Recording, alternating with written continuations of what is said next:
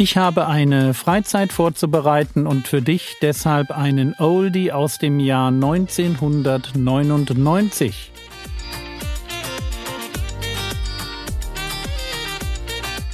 Theologie, die dich im Glauben wachsen lässt, nachfolge praktisch dein geistlicher Impuls für den Tag. Mein Name ist Jürgen Fischer und diese Woche geht es um das Gebetsleben des Herrn Jesus. Das ist dann das letzte Mal, dass Jesus im Lukasevangelium betet.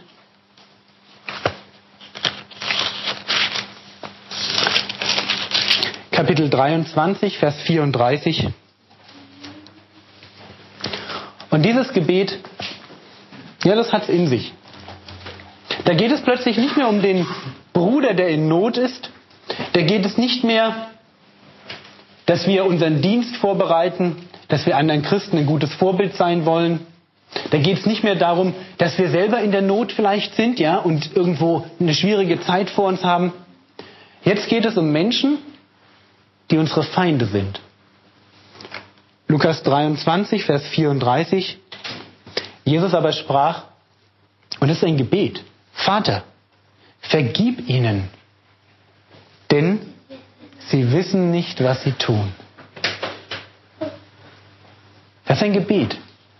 Jesus hängt am Kreuz und hat irrsinnige Schmerzen, Atemnot. Ja, der Kopf platzt ihm wahrscheinlich fast. Die Sonne scheint unbarmherzig auf ihn runter. Aber er betet: Vater, vergib ihnen, denn sie wissen nicht, was sie tun.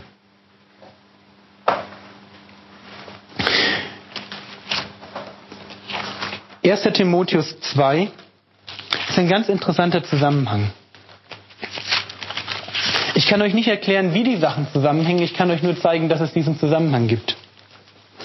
erster Timotheus zwei heißt es ab Vers eins: Ich ermahne nun vor allen Dingen, dass Flehen, Gebete, Fürbitten, Danksagungen getan werden für alle Menschen, für Könige und alle, die in Hoheit sind, damit wir ein ruhiges und stilles Leben führen mögen, in aller Gottseligkeit und Ehrbarkeit. Und dann geht es weiter: Dies ist gut und angenehm vor unserem Heiland Gott, welcher will, dass alle Menschen errettet werden und zur Erkenntnis der Wahrheit kommen. Merkt ihr den Zusammenhang? Er fängt mit Gebet an und er sagt: betet, betet für alle Menschen, betet vor allem für die Menschen, die in der Gesellschaft eine besonders hohe Funktion einnehmen, die in besonderer Verantwortung stehen. Betet für die Lehrer eurer Kinder, betet für euren Bürgermeister, für eure Stadtverordnetenversammlung, betet für euren Bundeskanzler und von mir aus für, für seinen Wirtschaftsminister und was weiß ich, wen ihr noch alles kennt. Betet für diese Leute. Warum? Damit wir ein ruhiges und stilles Leben führen mögen, in aller Gottseligkeit und Ehrbarkeit. Dass man uns nicht dabei behindert, unseren Glauben auszuleben. Und wozu? Weil Gott ein Gott ist, der will nicht, dass wir ein ruhiges und stilles Leben für uns zurückgezogen fühlen in einer Gemeinde in unserer Kuschelecke, sondern der will, dass alle Menschen errettet werden. Und das ist das, was uns Jesus hier vormacht. Vater, vergib ihnen, denn sie wissen nicht, was sie tun. Vater, hilf uns zu beten für die Menschen um uns herum, damit sie dich erkennen. Und jetzt werdet ihr vielleicht mit, mit Recht sagen: Aber Jürgen, du kannst doch niemanden zum Glauben hinbeten. Ja, das stimmt. Ich wünschte es mir manchmal. Ich wünschte mir manchmal eine Zauberformel, damit ein Mensch sich bekehrt. Weißt du, so eine Formel, und wenn man die spricht, dann bekehrt er sich garantiert.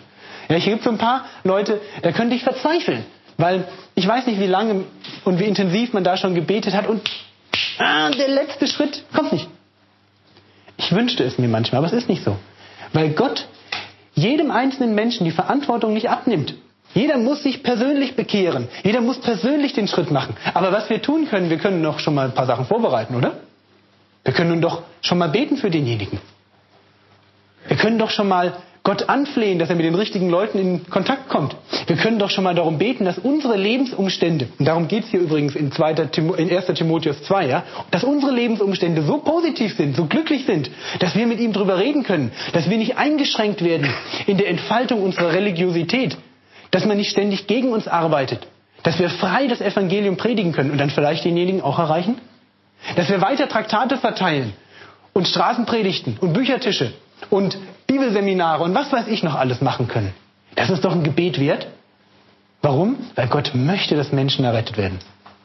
Ich kann euch nicht sagen, wie mein Gebet dazu beiträgt, dass Menschen sich bekehren. Und ich erlebe es oft genug, dass das Wort aus Johannes drei hundert Prozent gilt. Der Geist weht, wo er will.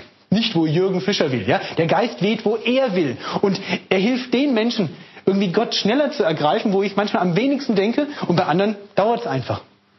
Weil Gott niemanden zwingt.